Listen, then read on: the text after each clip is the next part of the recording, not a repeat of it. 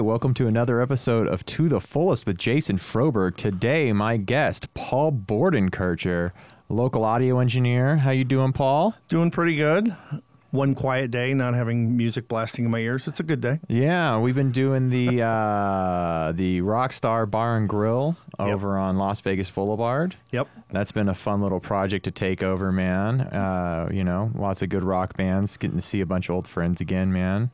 Just fun to to be doing things again and like you know have your brain not turn to jello from sitting around the last year. Yeah, for real, right? Like it's just uh, it's a good feeling to be out there mixing music and putting on shows for people. Yes. So, and for me personally, like uh, the rock star scene, I did a lot of stuff with like Vamped and like the '80s rockers, and so it feels like a high school reunion almost going to that place, man. I, I'm always running into like a dozen people that I haven't seen in forever. And uh, and just the energy is so good, man. It feels really good. Yeah, it's a fun little room. It was kind of a surprise. Like I said, I got a call like last minute about, hey, we might need an audio guy, and it was. I think I literally ran down there the same night they called me just to see the situation, and then little did I know the next week it was like, okay, you're it. Yeah. Well, you've been doing a phenomenal job of it too, man. Like your organization of everything and that binder you have for every little thing that you've been putting together for the club, man. I mean, that's that's going above and beyond, and it really helps whenever you just go in there and you need some kind of information. Yeah, well, it was easy. It was kind of duplicating the model I did at Gilley's. It was always the thought that someday we all move on to other jobs, and it was how do I set it up in such a way that anybody could come in, you know, or if I need a day off, we we train in new people that it, it makes it an easy transition. So I just really replicated that model. But then, of course, your help with with dialing in the PA and and really getting things set up uh, in a in a really optimized way. It was it's been incredible. Nothing but rave reviews ever since then. Yeah, that was fun. I haven't gotten my hands on a big system in a while, so I was stoked to go in there and tear it apart and put it in properly and tune it and you know get those mics nice and hot, man. It was great. Yeah, I had a lot of fun, man. So uh, yeah, but you've been doing this for a while, right? I know you used to have your own studio, and uh, you grew up out in what Fargo, and Yeah, yeah. I grew up in the frozen north of Fargo, and the joke always is, yes, I had the accent too. We we all did, just like the movie. They weren't. It wasn't an exaggeration. In fact, the funny uh, funny story there: the woman, the wife in the movie that gets kidnapped, she went to theater school with my sister at the same college I went to. So it was Oh, like fun. local casting. They didn't make up the accent. Yeah, we all we all had that accent. So I went to school for this. I went to school for studio recording. That was the initial thing, like so many of us were. yeah, And then life evolves from there, and you end up somewhere else. yeah. Studio recording doesn't exactly make a lot of money, especially if you're not the one who owns the studio. You know, that's a low-paying gig for someone with a college degree. Yeah, and I mean, when we got into it, you know, this is basically early '90s, late '80s. It was we didn't see the change coming. There was this little thing called Pro Tools that nobody really knew anything about yet, and you know, it literally wiped out so many people out of the industry, wiped so many studios off the map. I mean, even people like Lady Gaga do 90% of their stuff at home on a laptop, then take it into a studio for final finishing. So Yeah. th- there's there's no need for as many big rooms as there used to be. So it's it became a really tough market, and you evolve and you change. Oh yeah, man. Uh, like I used to do so many different bands in my home studio, and now it's really it's few and far between when I'm doing any kind of musical thing besides my own music. It's a lot of just commercial production, and I've been trying to get into uh, doing uh, audiobooks and stuff like that. You know, anything to use the studio equipment to make a little bit of cash on the side. Absolutely, I've I've done one uh, audiobook myself, and I've done voiceovers on and off through the years, just like you have. So it's it's just you do you adapt, you change, you you roll with the punches, and, and whatever this industry throws at you. Yeah. Now you did a lot of uh, stuff in uh, the Christian music scene. Your wife was a singer, right? Yep, yep. It was um, again part of that transition. I moved to Nashville, and uh, after college, and unbeknownst to me, it wasn't like the places I interned because I originally interned in New York City and Minneapolis, and in both of those cities, they were what I'd call staff towns. Second engineers and a lot of the crew worked for the studio. They were paid by the studio. Well, when I moved to Nashville, Nashville was what you like L.A. It was a freelancer town like everybody freelanced into rooms and into things. I didn't really know anybody. I didn't know the rooms, so I floundered. in that. And then out of that, there was an opportunity to go to work for a Christian record label. And ultimately, I've been in in and out of certain ways of Christian music almost for the next 20 years after that. But it was a it was a major label out of Nashville, and I worked there for a while. And then I got an opportunity to work for a big label that was outside of Nashville, and saw a lot of stuff that was not cool. Yeah. You, know, you, you would have figured uh, Christian music would have been a more en- enlightened type of experience and stuff. And long story short, what I figured out is they're just as bad as the other side. Yeah, business is business, especially when it comes to making money with people's art. You know, it's like it's really cutthroat and uh, greedy kind of uh, environment when you get down to it. In many ways, it's even worse because people who come in, like the artists and the creators, often have that heart of ministry. I just want to serve. I want to bless people. I want to whatever. Yeah. And the business side is just like we're just going to take advantage of whatever we can. That's always been the case, you know, from my experience, man, is everyone's just going to take advantage of the situation as much as possible. Yeah, and we we found it so distasteful that at some point when I left the the second label, uh, my wife and I helped a local church there start an independent label. So we did everything from scratch, everything from UPC codes to copyrights to starting our own publishing company from scratch to when I say recording studio, it's like an iMac with an interface, but it was our studio and we did a couple, you know, handful of projects with that. So we, we started it all from scratch to try to break that paradigm of that abuse and so forth. And long story short, over time, it really didn't work out because so much in the industry was evolving. Yeah. And we, you know, small church, not a big budget. We had a hard time, you know, keeping up with it.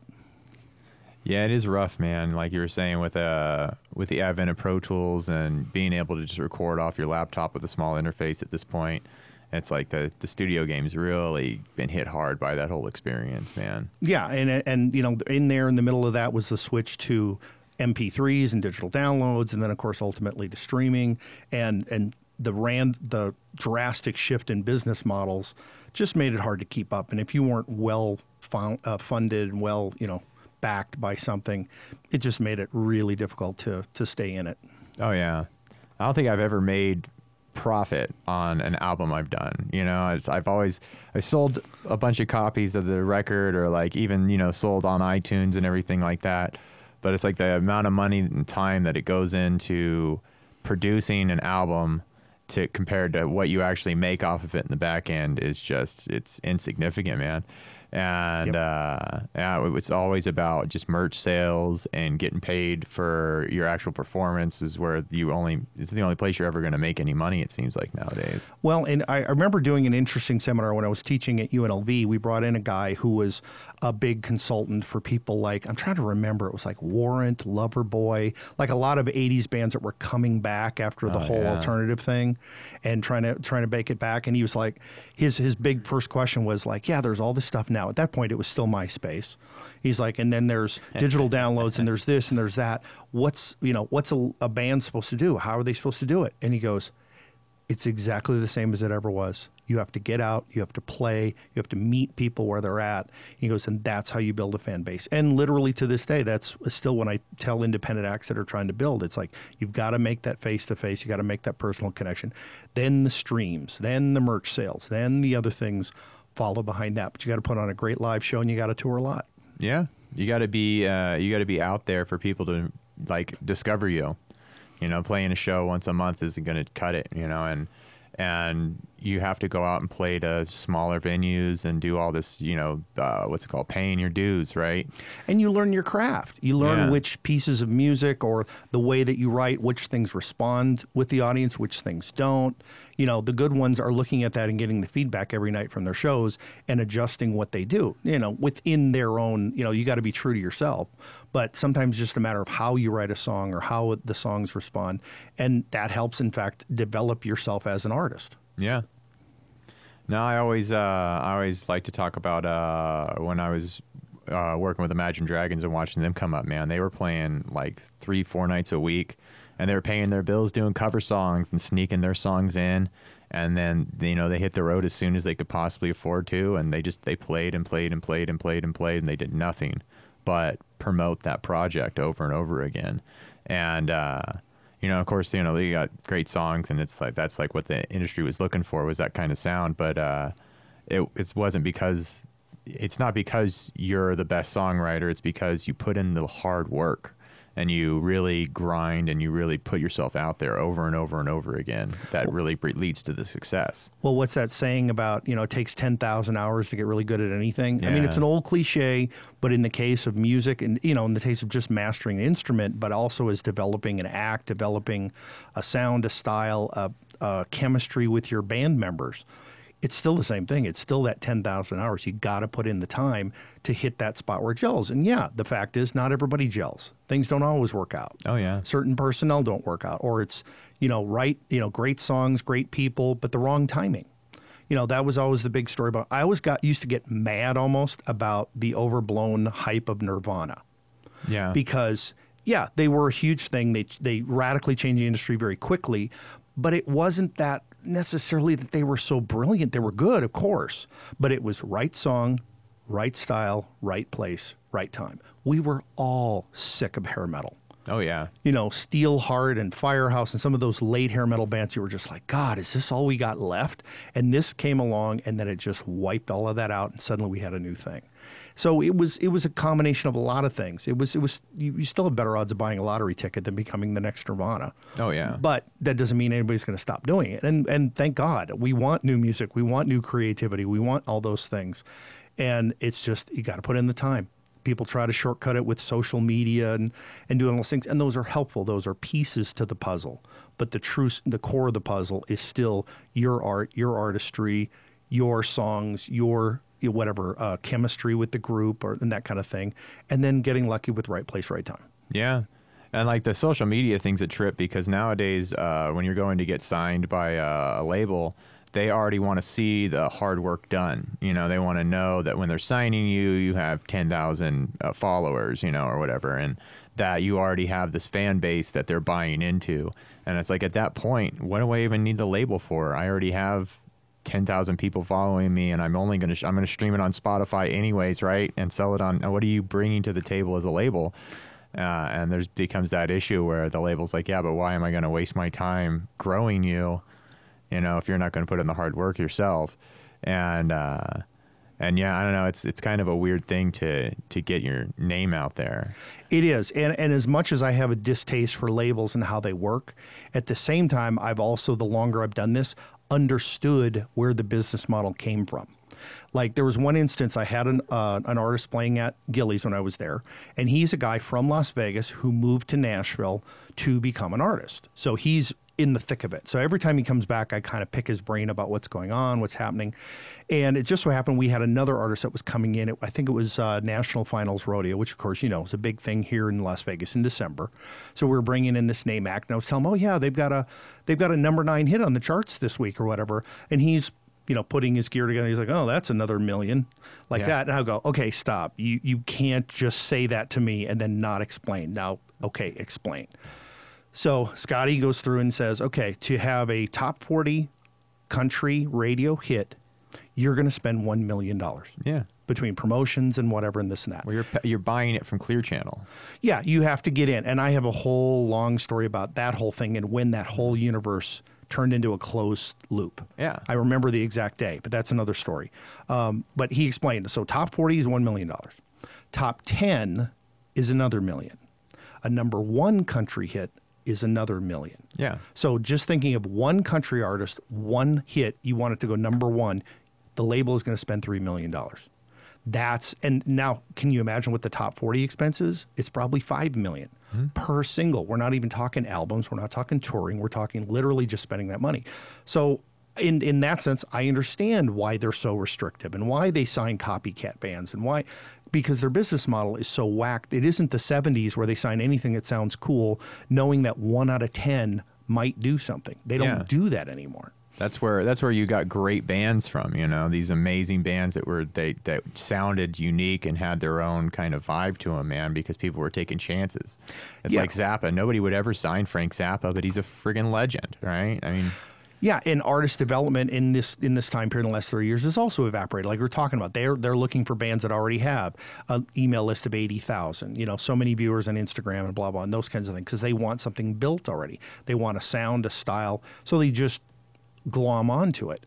Essentially, I always tell artists the only time you need, when you need a major record label is when you need more money and more access. Yeah. And even the money's dicey. I heard a story about another major country artist going back to the Gilley days who came to the record label with $1 million of backing. So it wasn't just, hi, I'm a talented artist, come sign me. It was, I have this and I have somebody who's going to fund my tour, my album, my this for the first million dollars that we do. So it's not even just signing a talented person anymore. It's literally coming in with a business package Yeah. to even get there. So again, the business model continues to evolve and change. You have to bring more to the table. Again, the days of Motown teaching their artists how to meet queens and what the forks on all the table, like in the Titanic, mean and all that. Those days are gone. They expect you to come in complete finished package, usually even finished masters. So they're not even spending money on your records. Oh yeah. So it's a again the model keeps shifting and we, artists just have to keep evolving. But the thing that doesn't change is good songs, good chemistry, touring and, and connecting with people. That's always the core of it. Never changed. Yeah. No, that's uh, it's the truth, man. And with uh, and once you get involved with Clear Channel, you know they're going to make sure that your song is heard at least once an hour, every hour for weeks on end. You know, and once somebody's heard that song three or four times, you know your brain starts to glom on and attach to that song, and you start to like it regardless of how much it sucks or how much you didn't like it initially. It becomes this repetition pattern, and your brain likes pattern. It's a pattern recognition software that's running in your brain, and so they, they know this, and they're just gonna they take the million dollars and they just force feed it to everybody, and they put it in movies and they put it in TV shows, and they just you're gonna hear that song, you know, 10, 20 times in the next year easily. Yeah, and and it's also they've changed some of the monetization. You know, Yeah. when we were younger, there's no way you'd hear a Queen song in a television commercial. There's just no way it wouldn't Oh, yeah. happen. You know, in the days of uh, Bob Seger having like a rock and Chevy, he was getting ten million dollars a year for using that song. Now I see Queen in a dog food commercial Yeah. you know, a forty thousand dollar budget, and they'll they'll get a Queen song. Where, you know, even ten years ago, if you were going to get an artist like that, it's a seven figure budget, or or you know or more, and so that has changed. So they've started going after what I call the little money. That was the thing where independents could make some money. They could get it in a BMW car commercial, or they could get it in a this kind of thing, or in the background of a movie. And so they'd make 10, 20, 30,000 dollars a year and be perfectly happy with that. Well, now the labels are grabbing that money too. That's why there's, you know, ACDC in an Applebee's commercial because they're just grabbing every dollar they can get their hands on. And so again, the model shifts and we have to shift with it. Yeah, it's crazy, man. So uh, I see here. Uh, tell me the real story of Bon Jovi's signing. Okay. So, crazy story. I, of course, I'm going to school in Fargo. So, I'm little farm boy at a recording program in school. And uh, I know I, this is what I want to do. I want to mix records. I want to be that kind of guy. And just so happened, I had a trip going to New York. I think there was a music business students convention or something out there. So I rip a page out of the phone book, the New York City phone book in our school library, and I just start calling I, I, names I've heard of. Like there was uh, Song Kitchen or something, Hit Factory, and so. And I knew the name Power Station, so I just called them up and said, Hey, I'm going to be in New York next month or whatever. Can I come in and interview for an internship this summer? Well, I'd gotten a clue from another studio where I got turned down, and they said, Hey, you know, if you want to get an internship at one of these places, tell them you want to do a maintenance internship. Because everybody wants to be an engineer or a mixer or whatever. And that actually got me in the door there. So, unbeknownst to me, Power Station was started by a guy named Tony Bon Jovi who was, of course, John's uncle. Now, uh, Tony has an amazing story because when he was a kid, he was a studio rat in New York. He's a guy who would sneak in the back door, poke his head in, and watch records being made and so on and so forth. Then he had a little two track at home that he would screw around with and try to, you know, see the things that he's seen come home and do them. Well, one day he's about 16 or 17 years old. He comes back into the studio one day and goes, Hey, listen to this. And he had basically replicated the Motown sound on his little two track at his house. So, as the story goes, Tony's entire senior year of high school was handing notes to his teacher saying, Please excuse Tony for the next two weeks. He's going to be in Detroit mixing for Motown. Ah, So Tony was this wonderkin, this prodigy, um, and he was mixing ever since, like I said, before he got out of high school. So he was well connected in all the industry and so forth. So as he got older, he bought his own studio. He built the power station in New York, which was an old electric like substation or something along those lines. So it was an industrial building, and he got into the business of wanting to produce acts. So he'd bring them in. I mean, he'd do everything from like fix their teeth to get them haircuts to get them medical care. I mean, everything in exchange for a big cut once he breaks them. Well, his little nephew John, who's mopping and sweeping the floors, became one of his projects. So he's working on demos and stuff in there. And I saw him in the vault downstairs starting from about 1979 or 1980 of stuff when they were working with him. Well, even with all of Tony's connections, he was taking his demo and he was pitching it at all the label people, all his contacts. Again, he's mixing for Motown. He's got ins. And he pitched them everywhere and got nowhere. So in New York City, of course, they have the big rock station. I believe it was called K Rock at the time. They have a local bands contest. Send us your demo tapes, and we'll we'll play them on the air and we'll judge them. And the, the winner has a chance for a record deal. Well, let me see. Everybody else with an eight track in their garage sending in tapes, or Tony Bon Jovi mixing your song at the power station. Well, guess who won? Yeah. So, believe it or not, Runaway was the demo that they sent to the radio station. And because of the contest, that's how John got his deal. Oh wow. So and that so then you know history from there. But it was so it was literally even with all those connections, nobody wanted to sign John, and it was the radio station contest that put him through. That's crazy. So crazy story. Not a lot of people know it. Yeah, I didn't know that about John Bon Jovi, man. So yeah, and, uh, yeah, I remember getting into uh, the studio days too, man. I was just like, I had to go scrub toilets and and make coffee and get food for people just to shut up and sit in the back of the room and don't say anything. And you're lucky to be here right now. You know, it Well, was it- hard to get into the music industry. And when I got into Power Station, of course, it was still the tape days. So it was the big, you know, multi tracks and you know a lot of and mostly analog equipment, you know. So that was the thing. So with that maintenance internship, the very first Yeah. day, I was aligning Studer 24 track decks, and I was, you know, doing Freon back when we had Freon and clean the faders, and so I was touching everything within the first week. No, that's awesome. Now the equivalent would be how good is your you know IP networking and how much do you know Mac and Windows and viruses and you know they'd be the same thing. You do it today and maybe that's still in, in at some big rooms. I really have no idea anymore. Well, it is nice to have a big analog desk and a Studer tape machine, and you just run it through the Studer and then play the Studer back into Pro Tools. And once you have your tracks ready to go, Yep. and then you get that nice big analog sound. I mean, if you run if you run your uh, audio through an S- uh, SSL 9000J into a Studer, I mean, you know, you don't have to be the smartest engineer in the world. You're going to sound like you know what you're doing. Yeah, and there, I know there was a studio here in town at one point that had like a tape machine, and they literally owned one roll of tape. Yeah. So you'd, t- you'd track your stuff into the tape machine, you dump it back out, and you just erase the tape, and the next guy used the same tape. Brutal. So, because you know, who's going to spend four hundred dollars on a reel of, of magnetic tape when you're never going to use it again? Yeah. So that was somewhere. I don't know if that studio's still in business. Oh well, uh, I was working at Digital Insight, and we had. Uh, I wasn't a Studer. It was. Uh, I might have just been like a Tascam 24 channel or something like that. But uh, we had the the tape machine, and we would beg people to pay to use the tape machine and run it through uh, the analog console that we had because it was. I mean, the, it was basically just for playback. The analog console that we had, and. Yeah, we, we never really got to do it. We we hooked it up and we you know dialed it all in. Me and uh, my buddy Mike Lavin, and uh, uh, nobody would ever go through the process of paying to record the tape, man. Uh, and it's such a wonderful sound, especially It when you when you tweak the settings and you get more tape compression happening, and you know do those kinds of things. It's it's really is nice to hear, and it's when you do hear an old record or you do hear something that's done that way, it's like wow, okay, I remember that. Yeah, it makes a huge difference, man. It really does. It's like uh, it's like capturing uh, you know photography on film. It's the same way you can take these old uh, masters of movies that were shot in the 70s, but they were shot on film, and it's just capturing light. It's not capturing so many megapixels, right? It's, Right. It's it's it's capturing light on film, so you can you can take that and render that as HD footage almost. It looks amazing.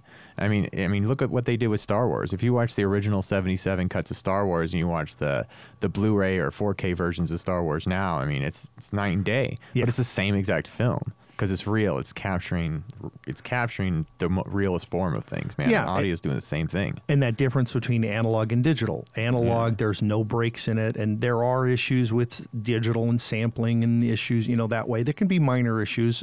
Just having that analog signal. So film is just the visual analog, and and it makes so much difference. Oh yeah, it really does, man. I did get to track um, one album, which was one of the first albums I ever did at um, this dude who was part of Parliament or Pavement. Pavement was the band that he was in, and he had this crazy studio in his backyard. Uh, uh, it was a really nice studio, but he had analog tape and. Uh, yeah, it was nice. The album that we recorded sucked. I mean, I was like 15 or something like that. It was just a terrible metal album, but we were we had the opportunity to go in and jam on uh, jam on some tape. Uh, I think we had one more opportunity too before everything just digitized. The second the band right after that, we did in some guy's garage, and he had a two inch tape machine, and it was just it's the coolest thing, man, to see it spinning and all the individual channels on the huge console as opposed to like what I have here. You can see I have just like the little, you know, eight motorized faders and you know, I have a bunch of preamplifiers and stuff everywhere, but it's all it's all in the box. It's Yep. all in the box. That's not a console. That's just a oversight, uh, over glorified mouse. That's just controlling Pro Tools, you know, with faders and knobs instead of a mouse. And don't get me wrong, it does a great job on, on many most things. But yeah, the if you've grown up with that or you know that experience of vinyl, oh, I had I had one. My wife and I took a trip to visit uh, my sister up in Minneapolis, and the Airbnb we stayed in had a turntable in it, and they had a collection of old records in there. That was kind of the, the vibe of the place. And I pulled out Fleetwood Mac's Rumors and Dreams on vinyl. I just don't think it can ever be replicated anywhere else. It was so smooth, it was so sweet, and I just kept playing it the whole time we were there. Vinyl's a big deal, man. Yeah, I, I get it. After hearing that, it was like, wow, I can really get where certain records just just fly off the vinyl like that.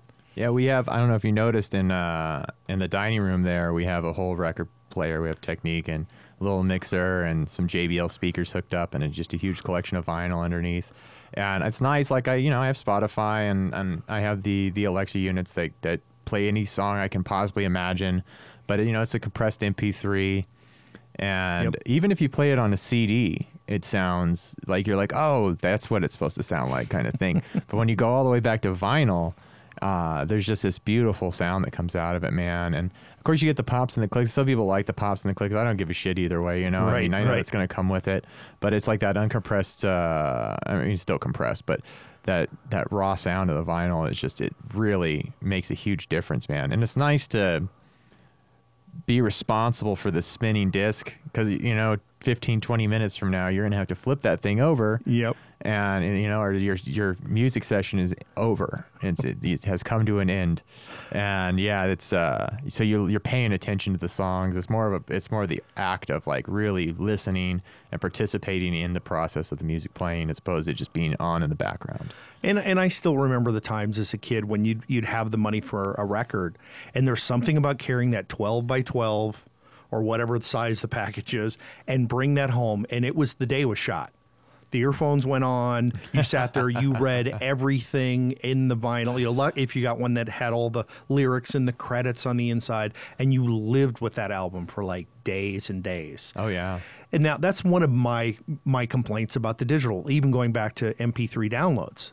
You know, one of the things like when Apple started the iTunes stores, they didn't insist on that you had to buy albums. yeah And that was partly a beef because you you know, before that it was twenty dollars for a CD and there'd be two good songs and eleven shitty ones, and you were like, Why did I spend all this money?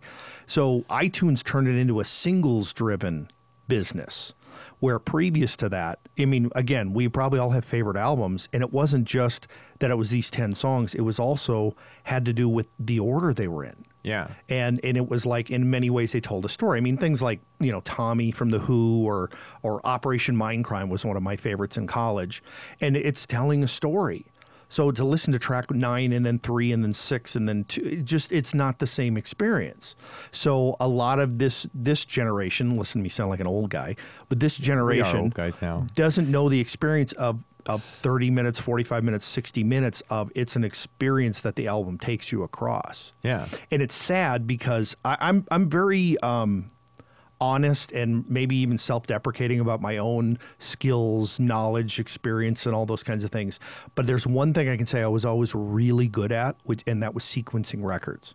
So the independent records and stuff that I worked on, it was always like putting songs together in a certain order, whatever was was always one of my fortes. And now nobody cares. Yeah. That's a skill set that just doesn't resonate with anybody anymore. And like the transition between the songs, are you going to leave a two second gap? Are you going to kind of crossfade the outro of the song into the intro of the next song? And All like that that. whole process, it just it brings this vibe to the final product of the album as opposed to just like here's a single. But it it comes down to monetization too, right? Like I, uh, I spent some time working with Adelita's Way, and I believe they just were like, we're so sick of doing albums and putting all this effort in for no real return. They're like, we've been doing just a single, releasing a single, putting a lot of effort into the one song, and the return uh, from our efforts is just it's it's so much greater. And they're like, we're just gonna do it this way, man. You know, we have we have a a list of songs, you know, back back catalog of albums that we can play from, and then moving forward, it's like we'll just keep dropping these singles and not waste a huge amount of money putting an album out that's not really going to do anything. We're going to sell the one or two songs that gets promoted properly off the album, anyways. Right, and that goes back to the model of iTunes sort of destroying the album model. Labels Yeah. still work on that album model, and it doesn't make any sense. So I, I think as far back as 2005, I would tell independent acts stop making albums. Release singles, put them out one at a time, build your fan base based on that, see which songs respond. Okay, write more songs like the ones that really res- you know they respond to, and and move along those lines. And then if you want to, you can compile 10 or 12 of them onto a CD. Now you have an album. You can sell it sto- at stores or concerts. Of course, again, the CD model's virtually gone anyway. But at concerts, it was always the CD became something else. Even early on, it became more of a memento of what you just experienced.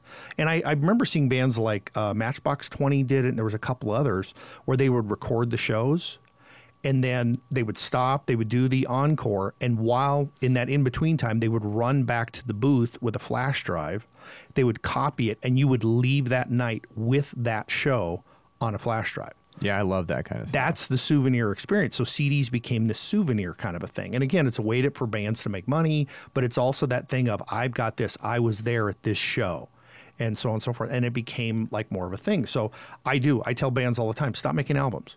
Yeah. Nobody cares about albums anymore. Make singles, catch fire, and then worry about longer things. And I heard somebody else say, singles are for newbies, albums are for fans. yeah. Fans will buy 12 songs. Newbies of just figuring you out are going to buy one here, one there. Yeah, there's certain there's certain acts out there like for for me anything that Les Claypool does, I'm a huge fan. Anything he puts out, I will just buy. The Yes. whole album, day it comes out, he's got my money. No questions asked, you know. And I'm gonna and I'm never disappointed with that decision. Everything he puts out is great for me personally, and uh, yeah, I I don't even question it at all. But like other other acts, I'll listen to their stuff on Spotify or you know I won't even. I, I feel like I should contribute more money to them, but it's like I got it on Spotify, so why do I care? You know? Right. Um, and new acts you don't know, you're going to yeah. try them out. Yeah. You're going to try one song. You're going to see, oh, I like that one. Okay, the second one's good. Okay, the third one's crap. I'm not listening to them anymore. Yeah. So you're done. You didn't make the, the $20 commitment for a 12 song CD you don't care about. But you you get into it, and that's how we build fans. That's back to the being out one at a time, one person at a time, one show at a time, one single at a time. Yeah. That always hurt back in the day when you go out and spend eighteen ninety nine on a record and then it just sucks. it's got that song you heard on the radio and you're Yep. like, This is gonna kill and then you get you get home and there's just yeah, thirteen songs of garbage. I'm trying to think of the one. I think it was I think it was Vanessa Carlton. She had the Million Miles or whatever Thousand Miles song. Yeah. That was a great song. My wife bought the CD, didn't care about anything else on the record. It was the one song. And that, that was again the beginning of iTunes, the beginning of the the singles mentality. And it's it's it's always a way to go for artists now. Like, like I said, I just that's all I ever tell them now. One song at a time. Yeah, man. You know, focus a lot of effort and uh and get something quality out there. That's really where it comes down to, Yep. man. Yep. So what is your one major label credit I see we have here? Oh, yes. While I was working at uh, Paisley Park, yes, Prince's studio, I was there. Uh, I will clarify, I worked at the studio. I did not work f- with Prince. I was just there. But I happened to be there during the Batman soundtrack. Oh, awesome. Or right as it was getting, the movie was getting finished. So that's another great story about studios. But um, it was a local band. Um, their name was Trip Shakespeare.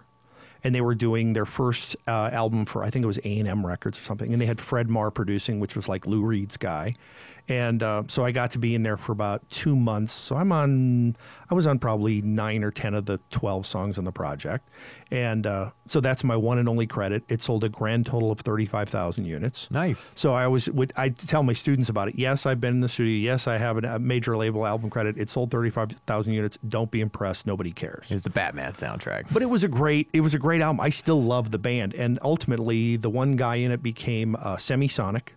We all play closing time at the end of the bar. Oh, yeah. At the end of the night, and uh, and ultimately he wrote for Adele and a bunch of other people. So I sure wish I'd have kept in touch with him. But that's that's my literally my one and only studio credit.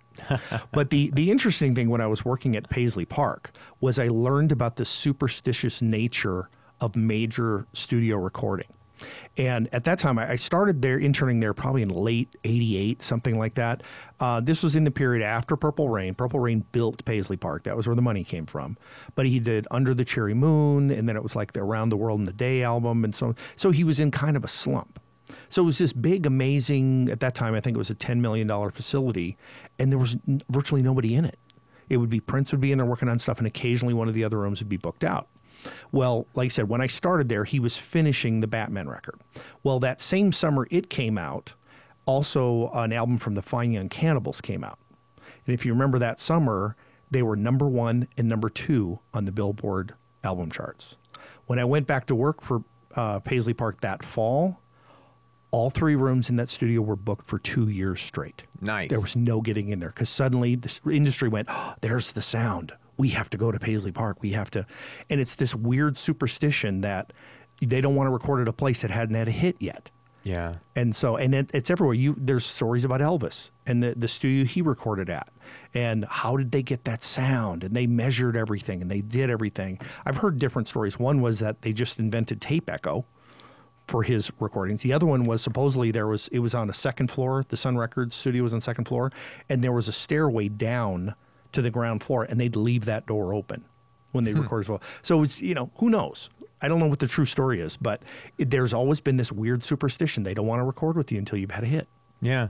It's like uh, how Dave Grohl bought that console and took it to his studio, and there was that whole documentary Yeah, on that. uh, All I- those artists recorded on it. I always say it wrong. Is it Studio City, Sound City? Yeah, I think- Sound City. I yeah, it I was think Sound Sound City. Yeah. Yeah, it was a tr- it was a terrible place. I knew a guy from L.A. who was like, yeah, they had like the horrible tacky uh, c- uh, carpet hanging on all over the walls to make it cheap, and like, oh, they recorded Metallica there, and he's like, yeah, because they ran out of money, Yeah. so they went there because it was cheap. They could get in for like two hundred a day or something like that. So it, it has this legendary thing because it was a cheap room, and just they got lucky a few times. Yeah. You know, you don't really, uh, it doesn't have to be a million dollars worth of equipment to make a good sounding record, man. You know, as, as long as you got good quality stuff going in and at least a decent enough preamp and converter and microphone. You know, if the band's bringing it and they know how to tune their drums and they have a good sounding drum kit, you know, you got to just you slap mics on that sucker and it's going to sound good. You know, Yeah, and- and I've heard this story over and over too. The best records were made when the parameters were limited. Yeah. They had limited time. They had a limited number of tracks. They had a limited amount of money. You know, whatever. The first Van Halen record was what seven days. The second Van Halen record was like two weeks. Um, you know, you have those, or you limit the number of tracks. So you have to suddenly get creative with your equipment, with your time management, with your this and that. And if you don't, if you have unlimited money, unlimited tracks, unlimited whatever, you get Chinese democracy. Yeah, I was just about to say, you know, it's like then you're you're sitting there mixing a record for 10 years and it sucks anyways. Right. I remember uh, Dr. Pepper came out and said, We're going to give free Dr. Peppers to everyone in America if Chinese Conspiracy comes out, whatever Yeah. year it was. I don't remember. Oh yeah. And I think it finally did, but it was 15 years in the making. And that's what happens when you have That's unlimited crazy. money, unlimited resources, unlimited, and you get nothing. Yeah, I get I'll get bands that want to come in the studio and they want me to give them a song rate, and I was just like, I'm never ever going to do a song rate for anybody because I've done that before, or like thousand bucks, and I'll you know I'll do like a, a demo, you know, three four songs for you or whatever, and then it's like, okay, well now you have Axl Rose in your studio who wants to do it over and over and over and over and over and over again all freaking day long. And uh, and now you're like a week into a project where it should have been like three or four days of just banging it out, and uh, and people will go crazy. They will go literally insane if you don't put a time limit and you say this is how long we're going to do it. That was good enough. Let's move on because really, how many more times do we got to do this thing? It sounded like it sounds when you do it live, right? You're going to get. How are you going to become better than what you are? Or Right. do it absolutely perfect. Perfection never occurs, even Well, in the studio. And especially with new bands, you're trying to catch the vibe. It Yeah. not about catching this perfected sound. That's what bands that have been around for 20 years, you're a Pink Floyd, you're whatever. But if you're a new band in town, like Imagine Dragons getting started, you catch the vibe. People are either going to dig the vibe or not. Yeah, that's it. And uh, yeah, so uh, that's definitely one word of advice to anybody who's doing a recording studio: don't do a song rate. No. or I would tell them song rate with a caveat of number of hours. Yeah. So okay, it's a thousand bucks a song, thirty hours max, or Yeah. whatever you happen to say. You know, you put a limit on it because, like you say, otherwise it's the never-ending project. oh yeah. And and from what I've learned, also Christian bands can be the worst oh, I bet. at that. Absolutely the worst because they want everything and want to pay nothing. And those are the acts that usually don't pay the bills either, and you spend the most time on them. Ugh. And every studio has that issue. They have the problem child, and then they have the guy that just comes in, pays cash or pays well, and he's in and out. Yeah, man. It's like you can't. Uh, it gets to the point where you you don't. I, I don't give people their own music until they paid me in full for what we've done up to that point. Not even demos, man. Oh yeah, we would we would include like white noise. Yeah. Oh, I want a rough. Okay, well here. Yeah. And there's some. Okay, this will give you the idea, and it isn't finished. So it's my best way to like uh, watermark them or whatever, so they couldn't use them. Yeah, definitely. Like with music videos, when you're doing that kind of stuff, you can put like sample all, uh, you know, uh, reduce the opacity of the word sample and put it up over there, unfin, you know. Yep, yep. And then it's like you can't put that out anywhere. yep. You know, you got to give me the money. I'll take that off, and then you got your music video. Because people just bone you on that big time. You know, it's Oh, crazy. it- you haven't owned a studio if it hasn't happened to you at least once. Yeah, yeah, it's ridiculous, man. That's funny. Well, uh, let's see here. I know you're big into electric vehicles, and you were telling me some cool stuff about uh, about benefits of electric vehicles, and you belong to an electric vehicle club. Yeah, here in town they have the Las Vegas Electric Vehicle Association, and it's basically an advocacy group for electric vehicles, electrification, and of course it that dovetails really well into things like solar power and renewable energy. A lot of EV drivers end up having solar panels on their home, or you know those kinds of things. So it caveats into a few other things. But when I moved back to Vegas, uh, Christmas 2018, I needed a second car, and you know the the three years in Alabama didn't go so well, so it was kind of strapped for cash, and it was like I just sat down and crunched the numbers of of trying to find an inexpensive car. Yeah, I know I could buy a two thousand dollar beater, but how much am I going to spend on fixing it and keeping it running and all that? So I looked at something that was decent, logical, and maintenance and X, Y, and Z. And the more I, I pared it down, the more electric vehicles made more sense. Now, in my case, I couldn't afford a Tesla. I couldn't afford the new ones are all 30, 40, 70, 80,000. So, my big soapbox when we do our events and whatever, I always talk about used electric vehicles cuz I don't know if it's just not out there or not a lot of people talking about it, but people who are EV enthusiasts who are really into it, they get the cars, but they buy them most commonly on a 3-year lease because they in three years from now they want the better battery, better range, sexier features, whatever it happens to be. And so there's this whole market of used three year old electric vehicles that are uh, keep spilling out on the market every year. Yeah, it's sort of like uh, cell phones, right? You're always going to upgrade your cell phone every two to three years just to keep the up with the latest and greatest things. Exactly. And these are people that have the money. Well, the dirty secret of that is because those people are turning them over, the resale value on them in that first three years drops dramatically. So my car was roughly just shy of 27,000 new. I got it three years old, 26,000, 28,000 miles on it, and it was 10. Now, and mine was a certified pre owned, so it had extra warranties. I could have bought my car for eight. So literally two thirds of the value came off the car in those first three years. Now everything's just as good. The battery shows a little wear, just like your your phone battery would, but in every other function, it's it's like having a new car. And almost every brand except Tesla's have this this issue where the, the value drops over three years. So now that thirty thousand dollar car is ten or the forty thousand dollar car is twelve. And so it's it, it- they're incredibly valuable, uh, you know, a value thing at that three years, and the maintenance is next to non-existent. I've had my car two and a half years now. I've literally not done a single thing to it, except maybe I think I put washer fluid in it. So I've spent a dollar thirty nine on my car, and That's so, awesome. so it's it's a lot of things. I I tell other guys about it. If we if it's just something you need in town, you know, a short range one. Mine only goes eighty miles on a charge, so it's mine is not meant to drive to California or go to Arizona or whatever. It's in town. But if you have a second car, like my wife has a standard Pathfinder, so that's the road trip car, and I Yeah. drive around in my car ninety percent of the time, and the the cost savings on it are just unbelievable. I'm just racking up like it's at least fifteen hundred dollars in gas my first year that I didn't pay for. That's, That's just awesome. minimum savings beyond everything else. Yeah, I know my uh, my gas bill on my Toyota 4Runner is quite uh, quite large by the end of the year, especially with all the commuting I do back and forth at the strip for work and Absolutely. yeah, it's crazy, man. There was we had a one story at our last drive event where um, somebody worked at the Nevada test site, and they drive up there every morning. So it was like hundred miles each direction, and I think sh- I think she had a Toyota Tundra. It was she was spending eight hundred dollars a month in gas. That's crazy. So for her, a brand new Tesla Model Three was saving her three hundred dollars a month just in gas. yeah, So there there are situations where it's that amazing. And then, you know, others it's close. Mine I had very specific criteria. I had a list of the car's got to do this, it's got to have this, it's got to be this. And this car I have is the one that fit the bill. that's awesome. That's awesome. Well, I know we're getting closer and closer to the end here, and we wanted to jump into some of this other stuff here, man. Uh, I know you. Uh, we wanted to talk a little bit about the white evangelical stuff and get a little philosophical. You know, I like to talk about philosophy and religion and everything like that. So, Yes, it's uh, you know, I obviously a long time with dealing in being in Christian music and of course involved in church for many years. I now refer to myself either as a recovering or a deconstructionist Christian. yeah. and it's it's been a thing. I, I again, it was a situation where I thought my wife and I were maybe this rare bunch of dealing with this, and then we realized as we were moving through our thing how there's just so many more people dissatisfied with their church experience and so forth, and and we I happened to be literally uh, one day I was going to sit uh, soak in the tub for an hour, so I brought my extra Echo Dot in the room, and I was just going to be like, you know, Alexa, amuse me. And so she's like, "Do you want to hear this? No. Do you want to hear that? Do you would you like to hear a podcast?" And I was like, "Yeah, let's pull up some podcasts." So it starts flipping names past me, and I hear one called Ear Biscuits. And I thought, well, that sounds like that would be funny. That would be amusing. So I'm like, okay, put that on.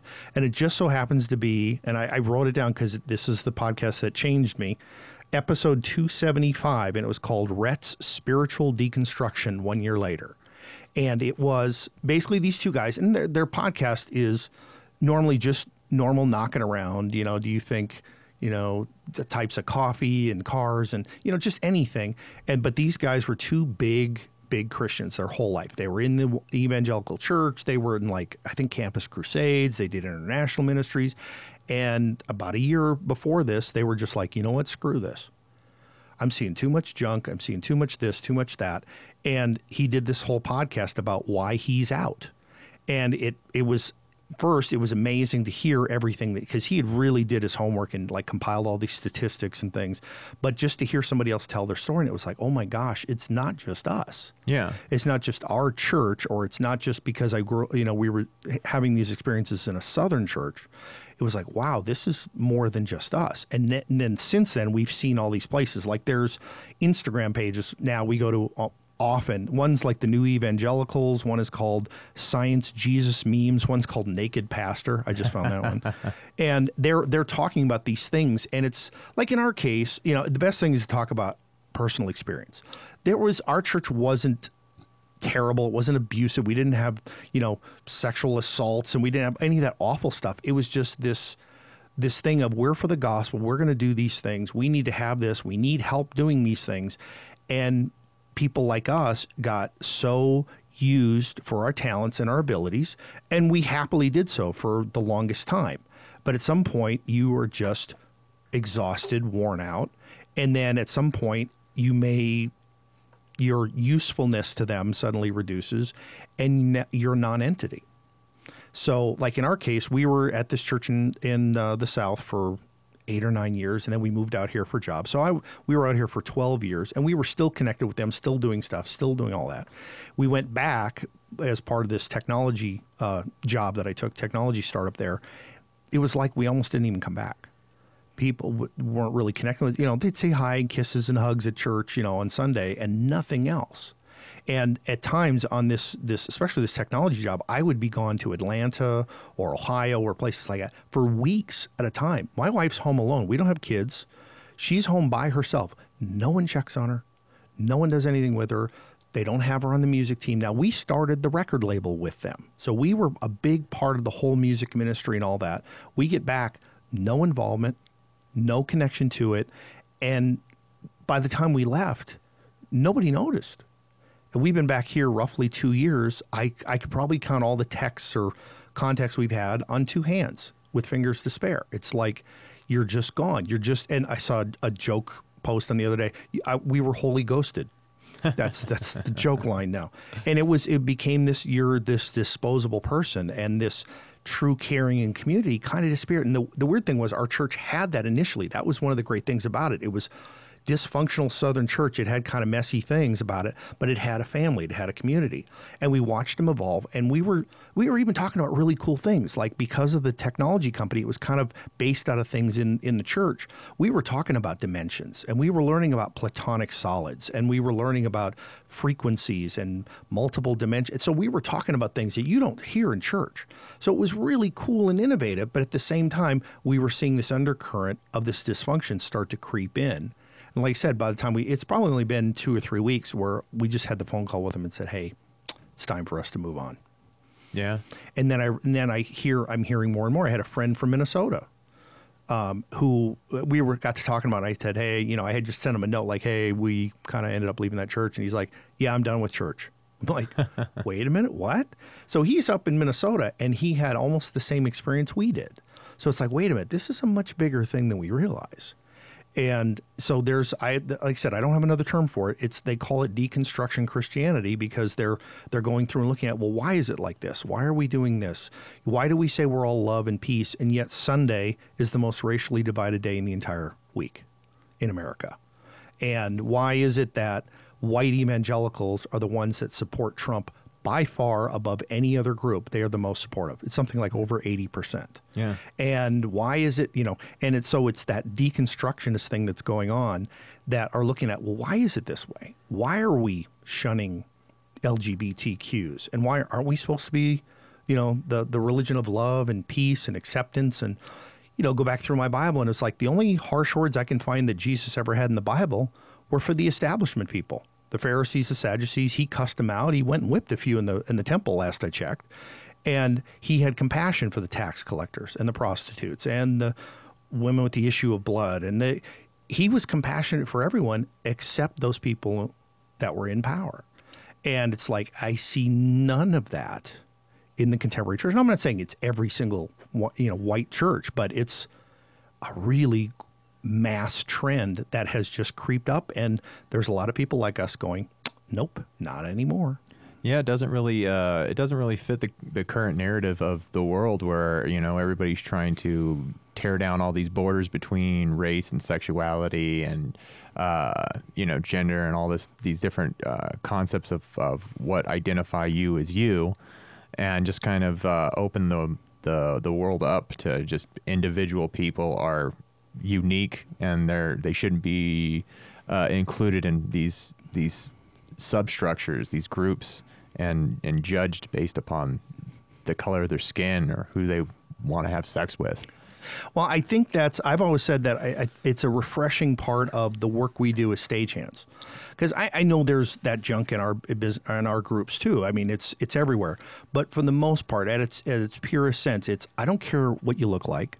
I don't care who you want to sleep with. I don't care which God you talk to. Yeah. Can you do the job? And can I work with you? Do you have a, a, a workable personality? Those are the two criteria that matter in our business. Oh, yeah. I don't care if you're Muslim and you mix lights. Who cares? If you're the guy that's come in and you can do the job and I can work with you, that's all that matters. That's the core of what matters. Yeah. So I enjoy that about the work that we do now, doing live events and doing other. I don't care. I don't care who you are. I don't care what you are let's let's do this right and let's do a great show. Well, yeah, and that's uh, there's been some insanity out there with the other end of that spectrum, where like they, uh, what is it? Southwest Airlines is promising that half their pilots are going to be either black or female in the next five years or something like that. Like, it's not going to qualify if they have the skill sets or not. it's just like, hey, well, it doesn't matter what you are unless you're black or female. We're not interested in hiring you uh, you know, who cares how good of a fucking pilot you are? And that's the dangerous oversteer. Yeah. That you overcompensate. And I totally get that. Believe me, I see crazy lefties saying crazy things and I see crazy right wing saying things. And it's like, it's always the truth is somewhere in the middle. Yeah. It always is. And and making those efforts to go that way, making the efforts that, oh, we're do we have a blind spot of racism when we hire pilots? That's good. But like you say, just hiring them in because you happen to have the right skin tone or the right gender, Yeah. It's ridiculous. The qualification still has to come in there. Yeah. And probably should still be first. That's one of the things I do like about our industry. Although, uh, you know, it's uh, if you are female and you can keep up in the industry, you'll definitely get picked up a lot faster because there's there aren't enough females doing what we do, and we want more people in there that are female doing what we do. I mean, chicks have better hearing biologically. They they have way better hearing. They're better audio engineers. They're nicer to work with. You know, like I, I prefer to work with a, a woman when it comes to like managing a room together or something like that. You know, as opposed to somebody who's just gonna like yell and tell me what the fuck to do all the time. You know. Well, it's it's the the crusty, angry, like stagehand guy that we, Yeah. you know, the the Hell's Angels on a day off. Like that's what they think most of us are going to shows, and it's yeah that that personality. That's the people skills that yeah women tend to have them. At least women in our field, in my experience, tend to have them better. Where guys can be angry and pissed off all the time, and somehow they s- still keep working. That's and maybe that's a bias that we our our industry has to work on. Yeah. You know, the, the crusty guys don't get to work. I don't know. But one of my one of my favorite stories about all all fairness being being there in uh, the audio engineering world is uh, my friend. She's a small Japanese girl, and uh, she went to go get a job as an engineer. And they're like, "Look, you're gonna have to be putting speakers up all the time, right? So unless you can pick that speaker up and put it on this stick right here, because that's your job, Right. I can't hire you as an audio engineer. And she couldn't do it. And he was like, I'm sorry. You come back when you can pick that speaker up. And she did a little exercise. She came back. She was able to put the speaker on the stick. And he's like, All right, fine. Now you can have the job. It wasn't, it's okay. You know, we don't have enough girls in the industry. We'll give you the job anyways, even though you can't do the job. And I was like, No, you, you have to be able to actually function in this, in this field and uh, yeah, I, a lot of respect, a lot of respect to my friend who went out and, and put in the effort to actually be able to pick that speaker up too. Yeah, you got to first and foremost still has to be you got to do the job. yeah, Second is that you're a workable personality that you don't grate ev- on absolutely everyone, especially the client. And then after that, then everything else shouldn't matter. yeah. No, yeah, it's uh, it's the truth. She's one of my favorite people to work with too. She's very organized, very well uh, put together, man. You know, so you just put her in charge of all kinds of shit, and I'll just listen to whatever she has to say because Yeah. she's definitely thought about it ten ways from Sunday, and she knows exactly what the hell she's talking about. If you got about. your ducks in a row and you're competent, you'll work. oh yeah, You just gotta, you know, people gotta see you work, and yeah, if you're a little, you're a little Asian girl, yeah, you're gonna probably have to like over, like show that you're strong and do those kinds of things. But, Yeah. you know, sure, work work around your weaknesses or whatever to to show your strengths. But people see you working, if you're a good person, it seems most of the time you'll get work. Oh yeah, yeah. It's uh, I don't know. I, I just like to see more of that going on out in the world, man. It's a lot of uh, a lot of blindness to things lately that is Yeah. just kind of ridiculous. On yeah, I don't know. Well, back to the the spirituality thing for Yeah. once. I think for a lot of people, the whole political climate the last several years has also brought some of this to a head. And it was our case in Alabama. I, if we hadn't already left to come back here for work, we would already be gone because of some of the, the same things we saw and, and experienced. And it was it was like there there was this thing in the church. This is another crazy thing that we experience that there are people out there, there are prophets and whatever people who were claiming and declaring that that Donald Trump was put in by God. He had a special purpose and blah blah blah, and he was Oh, yeah, like almost like a savior type figure, right? Yeah. And um, you know, and many of them predicted he'd stay in for eight years. They're all eating their words now. But uh, the interesting thing that I kind of found with that was, well, number one, the disconnect with uh, his behavior, his speech, his all of his things, and somehow you reconcile that with your own personal faith. But I actually I counter a, a proposition on that, and I say maybe he did have some some God factor in being put there because the one thing he did, I call him the great revealer. Because everyone who's racist, everyone who's sexist, everyone who's homophobic or whatever now feels the permission to just come out and say so. Yeah. So now we know who they are. And now, if necessary, we can avoid them. Yeah. So, in, in one sense, okay, did he have a, a godly purpose? Well, maybe it was just to weed them all out. So we, the rest of us know who they are. Well, he definitely exposed a lot of uh, corruption and bullshit in the uh, government as well, which was nice to see. A lot of a lot of people get what they had coming to them. I think a lot of more people got away with uh, freaking murder and, and so much theft of our tax dollars, and he wasn't able to get at them fast enough. But No, I'm I'm still waiting to see how the, all the fallout from you know his court cases and all that's going to be. But it was interesting. Um, I read there's this one book. Like I'm not a big book reader, but I found this one book and I read it cover to cover, and I'm in the process of about to read it again.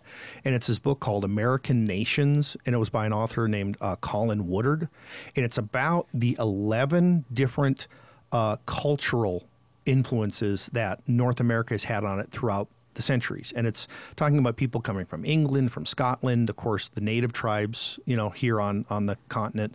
And I'm trying to remember all the others, but they talked about their influences and their cultural impact on the country. Of course, um, Latin America, that was another one. Um, and they talk about how these their belief systems, their this and that. And all I could think of is over and over reading through that book, I would suddenly sit back and go, "Oh, now that makes sense." Like for example, one was a group of people that came from England, and their whole thing was they wanted to reestablish England on the American continent. So they wanted the exclusive ruling class, and they wanted the peasants, and the peasants should be lucky that they eat, and we have all the good things. And this was a group, um, I forget the name of the group, but they settled in basically to the area of Washington, D.C. Does our federal government suddenly make a little more sense now? Mhm. Because they see themselves as this elite ruling class, and the rest of us are just peons who should be happy. Well, that's sort of what we're stuck with, you know. We're we're stuck with more of an oligarchy than an, uh, a true democracy, man. You know, it's it's all these people that have the money that can actually put their name out there and advertise and get you know the votes that are required to take these political offices, as opposed to more of a, a draw by lot kind of system where everybody it's almost it would almost be like uh, in ancient Greece, right? It would be you get a lot, you get you get, it's like jury duty, and now you're in charge of a certain political position, and you're going to do your best. It's not going to be great, but maybe the next guy who draws a lot does a little bit better. But it's not this, uh, the, you know, the same insane people being in charge of our government for decades, and there's no accountability to it. They have the money, they can keep getting in. You can't compete with them, you know, and they play these dirty tactics and they'll just demolish your your credibility and everything like that. And so we're actually stuck in this crazy oligarchy where we're we're ruled by this elite class of people and it's not really a true democracy or a true republic anymore. Right, and it's it's like it was said. I think the founding fathers intended serving in Congress and things like that is like civil service, like jury duty, like Yeah. whatever. You did it once, you did it twice, and then you went back to your normal life. Well, we've turned it into this career thing where people are in their 50, 60 years. I think term limits are the number one thing that should happen. They'll never happen because guess who has to pass that? Yeah. Congress.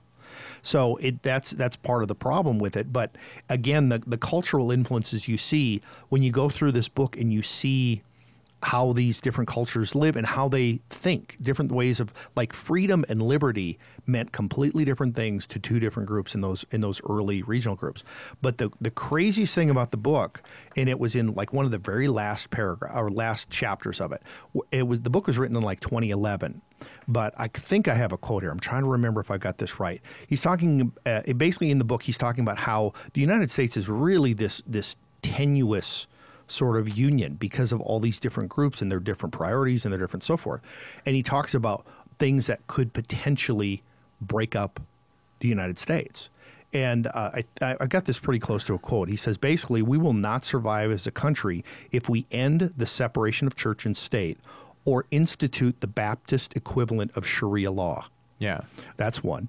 then he says if presidents appoint political ideologues to the Justice Department or to the Supreme Court, or if candidates try to win by preventing people from voting.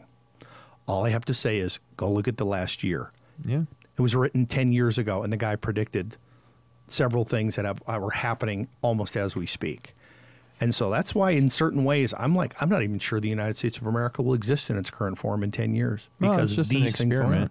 It was a great experiment. We had Yeah. a, we had a great run, but it might suddenly be there's a South again, and there's a this and a that. I don't know. We could break up into multiple groups. It wouldn't surprise me if it did. It'd be great if we didn't, but we'll see what happens.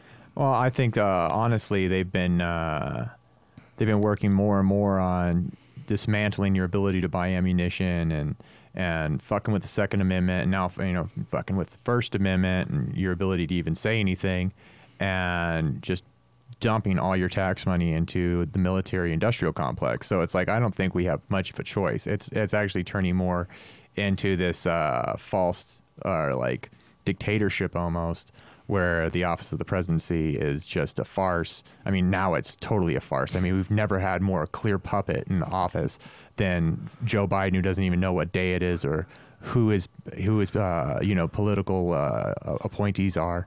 You know, he's just he's clearly just like this corporate puppet who's going to do whatever he's told. And it's always been that way. Even I mean, you listen to Putin talk about it. He goes, "It doesn't matter who's sitting in that chair."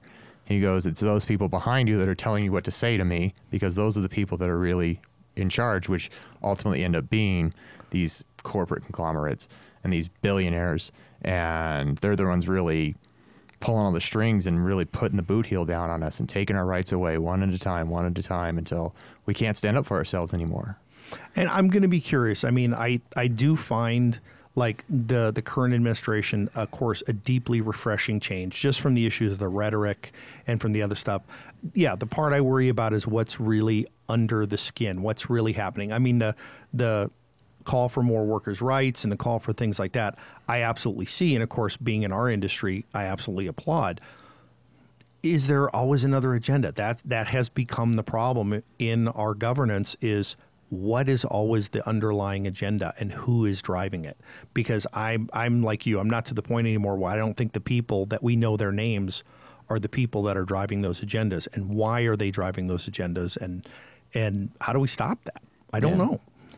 It's uh I don't think we can stop it at this point, man. I mean, we can't really. The closest thing that ever came to it was whenever all those people started storming the Capitol, and that didn't last long enough. You know, that just got shut down, and now all those people are going to pay a high price for that. And it's like that's the whole reason that the Second Amendment's in the Constitution in the first place is so that we can overthrow these people by force because that's where it's at now. And unless we do overthrow people by force, unless we do show up in mass with all the ammo and guns we can come up with as a militia and say, no more of this bullshit. Okay, we're you're all gone. We're appointing new people to the to these offices, and all this corruption and greed and lobbying and and no term limits and you're just you're just Yep. you know it, it has to go because it's it's but it's it's either going to collapse in on itself, like you were saying, and the, the government, the United States government, is just going to fall apart, or, you know, there's going to be this new world order with all the crazy shit that Bill Gates is doing, taking over all the farmland and Monsanto, and just, uh, it's getting really scary out there, and this whole, uh, this whole grip of your rights, your freedom, what you're allowed to do, what you're allowed to think, what you're allowed to say, um, your ability to stand up for yourself in those situations is all being taken away one piece at a time. And I think I think some of it has been raised by certain issues, like it's the old um, Supreme Court uh, judgment or ruling that you can't yell fire in a crowded theater. Yeah. So, at what point does free speech become lying? Like in the case of elections, or in the case of certain things, or all the crazy. Uh, I'm sorry, was it Jewish space lasers? Was that the thing?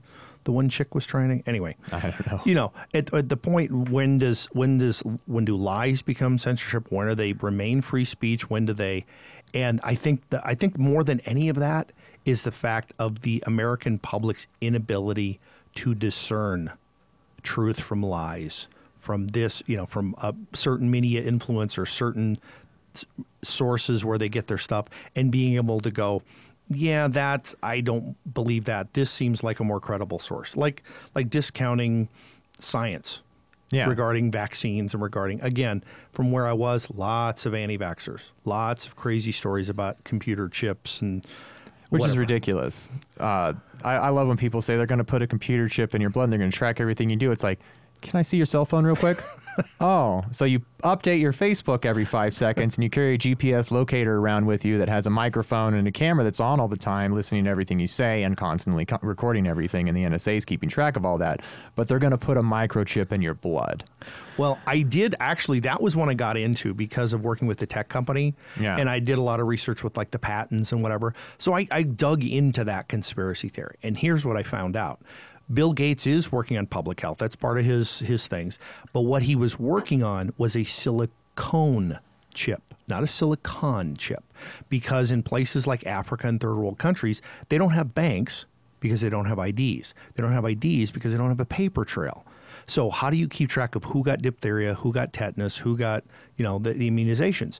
So the invention or the patent or whatever he has was for a silicone chip to be inserted under the skin, and that it would be color dyed for the certain whatever. So if you got diphtheria, you got an injection of dye in it, and then they could go over it with some kind of like an UV light or something, and it would show, oh, okay, you've got diphtheria, but you need such and such. So that was the system. So that got distorted from silicon, silicone rather, to silicon, and because of him being at Microsoft, that's the origin of that conspiracy theory. Yeah. That's where it all came through, and it was like just a, it's just a misunderstanding. It's like, look, you've been to the strip club, right? You know silicone, and you have a computer, you know silicon. You just have to understand the difference.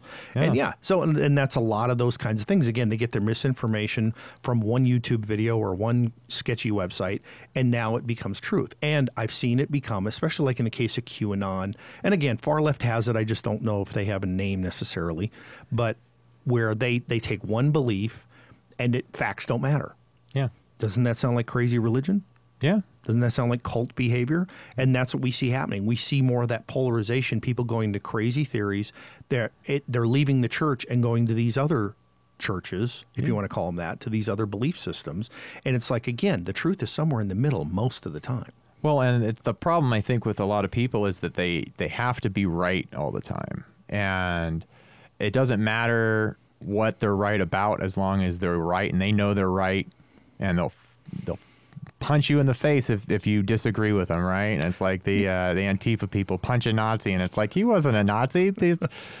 You've never met a real Nazi, you know? Like you're just fucking hitting people because they disagree with you, and. uh and it's just like you don't know what you're talking about. Nobody really knows much of anything at this point. You know, anytime you try to go and establish an opinion or do research, you're always uh, smacked with confirmation bias.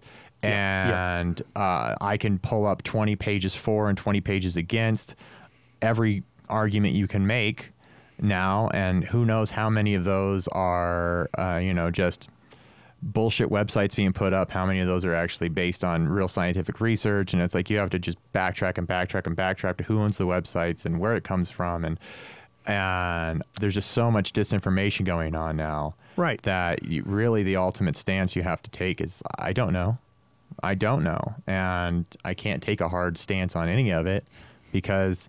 I can't tell you where the information I got is legitimate or not. You know, it's, it's, it's I feel like some of it seems legitimate, but I'm not going to hate anybody or take a huge, huge, you know, stance against everybody based on this insane age of disinformation that we live in. And the new wrinkle, of course, now being social media. Yeah. It wasn't, disinformation wasn't so easily distributed.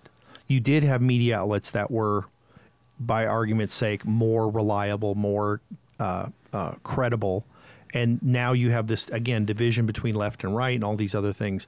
And with social media, this is where I said, like, my concern as well is that the First Amendment's probably going to get stomped on a little bit. It got Be- stomped on the second the second Biden got elected. The First Amendment got shit all over when they banned every conservative voice on the internet and they shut down Parler. They were like, "Oh, well, there's a place where conservatives can go to have their opinion," and they just shut it down.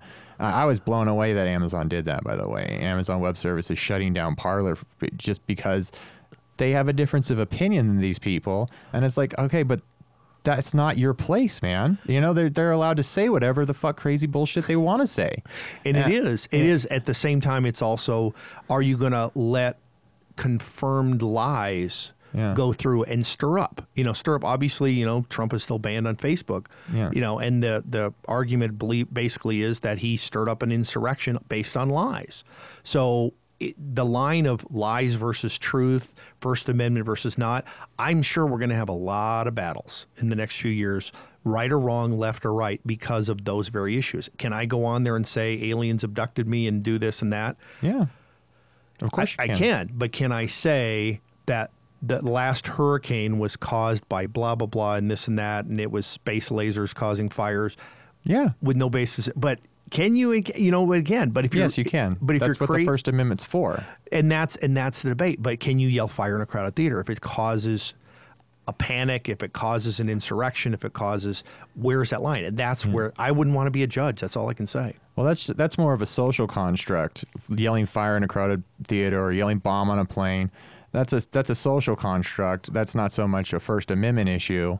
Whereas you, sh- the second you start saying you're not allowed to say X, Right. Anything at all being put in that place is the end of is speech in general because the second you take one thing away from one group then another group wants something taken away from another group and then you have what's going on in like say Canada right now where they put in racial laws where you can't say racial slurs or whatever uh, punishable by law and they started adding the pronoun argument into that so now in Canada uh, they have it on the books where uh, you are they're voting it in or I'm not positive. On I know Jordan Peterson is fighting it tooth and nail because it's ridiculous. If I don't call you the pronoun that you feel like today, there's legal repercussions for that. That's ridiculous. And uh, again, like you shouldn't be calling, you shouldn't be disrespectful to people. But so what? You know, people, people are people, and everybody has the right to say whatever the hell they want, and you have the right to take it like a bitch, or you know, like uh, just go, okay, well, I don't agree with you, and move on with your life. But uh, you know, you can't force people to say a certain thing, and you can't force people to think a certain way. Sure, and that's of course. that's where it all ends up. So now they're going to do. So where does it end, right? So the pronoun issue is going to get through, right? So now you can't say this long list of words, or you have to talk a certain way, and that's going to continue to go down the line until there's just this crazy dystopian world that we're living in where you have to walk on eggshells.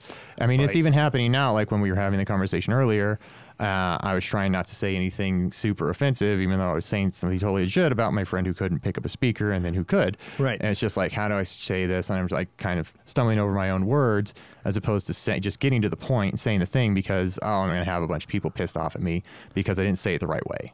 Right. And there is there's a general level of respect that you can give. Nobody's ever going to get it all right. And Yeah. so absolutely agree on all of that. And it's like I said, I'm glad I'm not a judge. I'm glad I don't have to make these first First Amendment decisions and and those kinds of things. But it's it's a scary time. I think it's we're in a very important time because all these issues are coming up because of you know the last very contentious presidency going into this one, which are you know politically, diametrically, the way that you know their behavior, their manner, their mode are couldn't be almost more polar opposite in, in so many ways.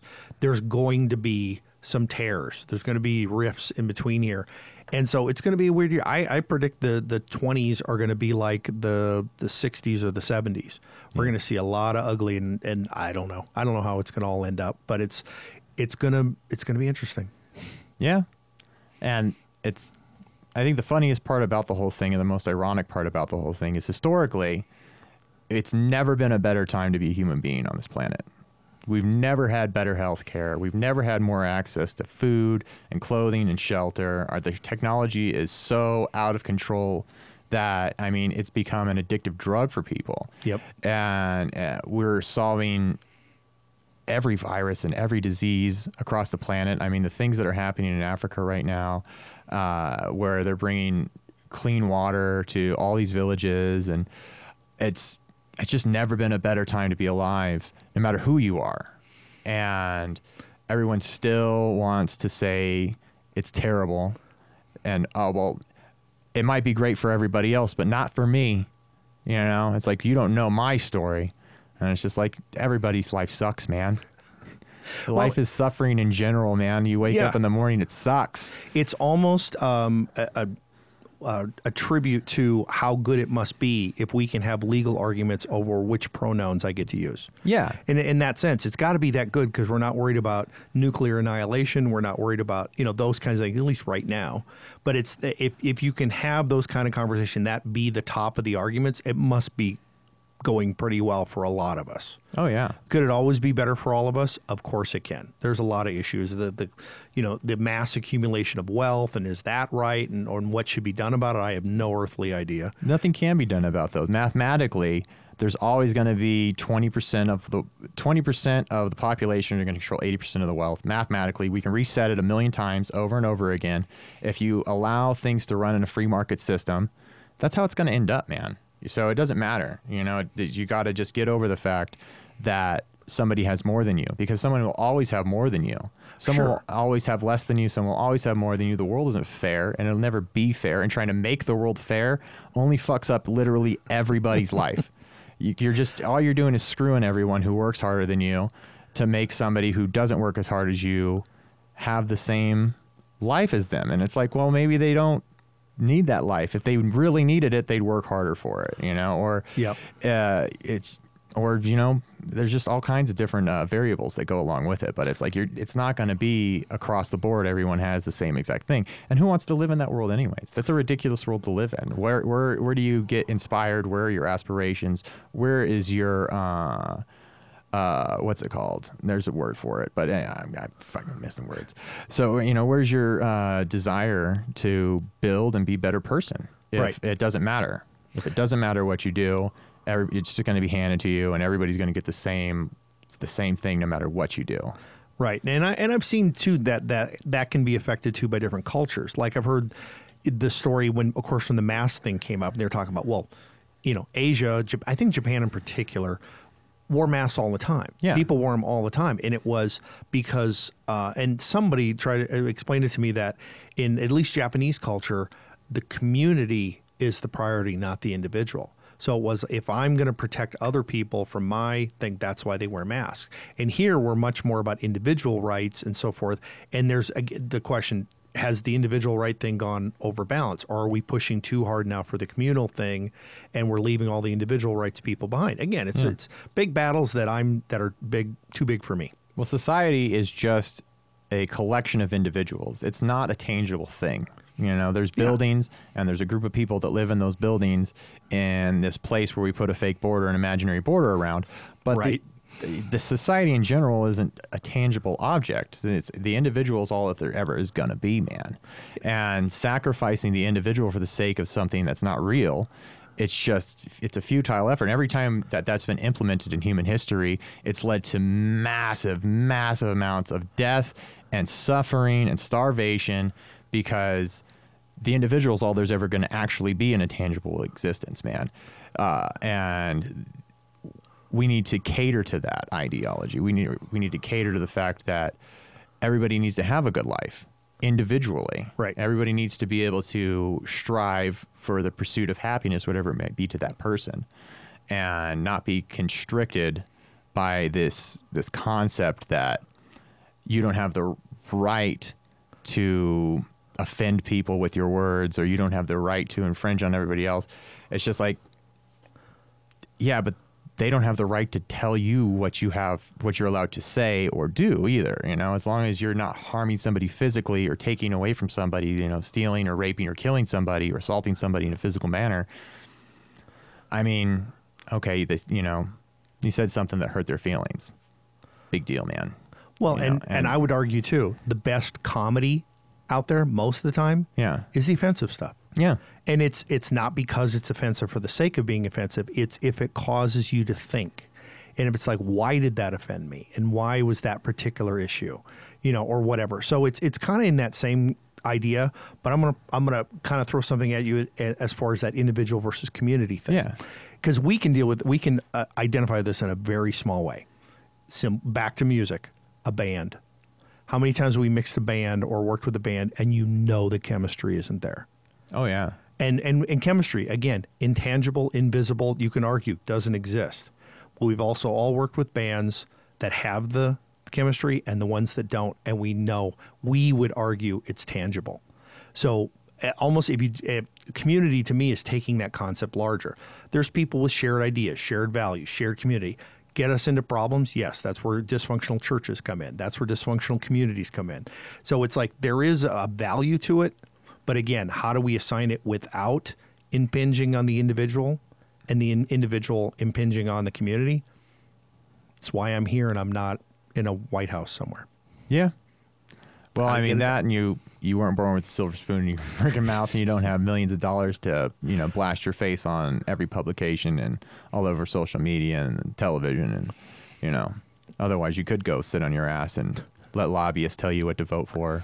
Well, when I can't like stop talking or I can't shut up about something, I have a Facebook page. I call it the Fierce Independent, and my goal is to equally offend both sides of, of spectrums. Yeah. and it's that kind of thing. Like uh, whatever. Of course, it was mostly about politics in last year, but it's that same idea of like, look, we got to talk about this stuff. That's the number one problem right now. Is we're so polarized that there's it's almost impossible to have conversations from the opposite side of the spectrum and do it respectfully. Yeah. and do it i understand. This is where i see the disconnect or this is where that's why even things like this is great. I mean i know we're not 100% eye to eye and on all these things but we're mm-hmm. talking Yeah, but who should be 100% eye to eye on that? Right. You know, if Well- everybody's walking around with the same mindless thoughts in their head and nobody has a difference of opinion in anybody, what fucking world is that, man? Exactly, and that's part of the flavor, the culture. You know, America, the great melting pot. We Yeah. we should have those those varieties, and it's- just that somewhere we seem like we're all the way too far out left and right, and we've got to we got to bring some things back in. And and how does that happen? Well, it doesn't happen overnight, but I'm at this point I'm not even sure if it does. Well, I mean, eventually, eventually, people will get uh, to a point where they realize this shit ain't working, Yeah, and uh, hopefully, they start coming to a place where we can actually have these discussions with each other, as opposed to just screaming and yelling and and demanding that you're right and that everything you feel is the truth should be brought into law. You know, it's like that. Things being brought into law should be a big deal yes, not just like a whim or like a, a touchy feely kind of thing. It should really make sense in a logical in a logical stance, man. Because now it's enforceable and punishable, and you can have your rights taken away from you based on someone else's feeling.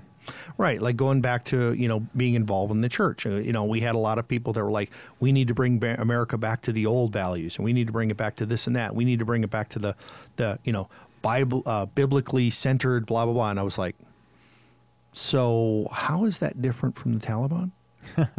they they have a different book, they have a different set of rules, but isn't that exactly what they want?" It's like that's a touchy world you want to be in. I understand values we want to bring back. I understand issues, but when you when you put it in that context, it's like you're asking for Sharia law. You're asking for that, and that's I I can't go with that either No, for the same reasons. Well, that's the beauty of like separ- separation of church and state. You know, those those people can have their opinion, they can say whatever they want, and they can live in their own moral guidelines. Man, they can live their own life based on whatever religion they believe in. And I and I think religion's a great thing when it comes to moralities and values, and uh, you know how to kind of have this central focal point in your life that guides you in a good direction. But it's like everybody isn't going to fit into that same mold. You know, Christianity has its people that love it, you know, and so does Islam, so does Judaism, so does Buddhism, so does Taoism, so does Confucianism. It's just like there's a lot of different flavors out there and there's a lot of different people out there and just saying that one set of moral values is the right set of moral values, that's where the problems start to come in because who's actually right, you know? Right. and it's it's the same thing I always say is like nobody really knows any of this shit. nobody knows Right. If they're right or not. That's what belief is. You get to this point where you can't say I don't know something, so you go, well, I believe this is true. I believe in this religion because you don't know. You don't know without a shadow of a doubt whether or not that's the truth or not. And so you just you get a belief or an ideology around it, right? And that's there's no way that you can take a society and force a society into that kind of strict structure and enforce it uh, uh, without totally infringing on everybody's right to be an individual and to be a person and to live whatever life they deem fit. Yep. I remember uh, a comedy bit. I think it was Billy Gardell did a bit about that, and he said there are forty thousand different religions on the planet. He goes, "Do you know what that means?" And I'm thinking he's going to go all this other way. He goes, "Someone's going to be wrong." and he's like, "There's going to be all these people sitting in hell looking at the other guy, going, Who, "Who'd you think it was?" It was the Mormons. I think he said something about a frog or something. But yeah, it was it's that same idea. It's like and I think America's in a unique spot. Yes, we've had influxes of people from other countries over the years, obviously Irish and in Latin America and blah blah blah. Mostly Christian, mostly. Yeah. So now in the last few decades we've had a more of a Muslim influx. Of course, we've always had a Jewish influence and, and more of that going on. So we've, we're seeing more international people come in. I think the, the America is kind of at a crossroads. It's like, okay, yeah, it was great at the beginning when we were 80% Christian or whatever it was, and we could we could deal with it. Now, how are we going to deal with it when there's more of other beliefs and more of other things? And and that's to me, that's the genders. That's the the different beliefs. That's the you know, religious, political, all those things. It's like, okay, we have to learn to coalesce again. And Yeah. that's supposedly what we were always good at. It was always a tenuous union, but that's what America, the great experiment, has always been. And it's like, so how much how much longer we got? Do we have another hundred years, five hundred years, ten years? We just keep going and, and try to keep it together and try to mm-hmm. bring things back. That's I think that's all we can do. And as individuals, that's that's part of our responsibility is try to get sane about this stuff again. Yeah. Well, you know, that's uh I think that's a great place to leave off. I've been trying to I've been trying to do an hour for these podcasts. We went an hour and a half. I love it, man. Oh, you know, we started talking and it just gets going and Yep. the conversations are great. Um, but you know what? Uh, Paul Bordenkircher, thank you so much for being on my podcast. It was a blast. It's been fun. I really enjoyed it. Uh, this has been To the Fullest with Jason Froberg. Peace.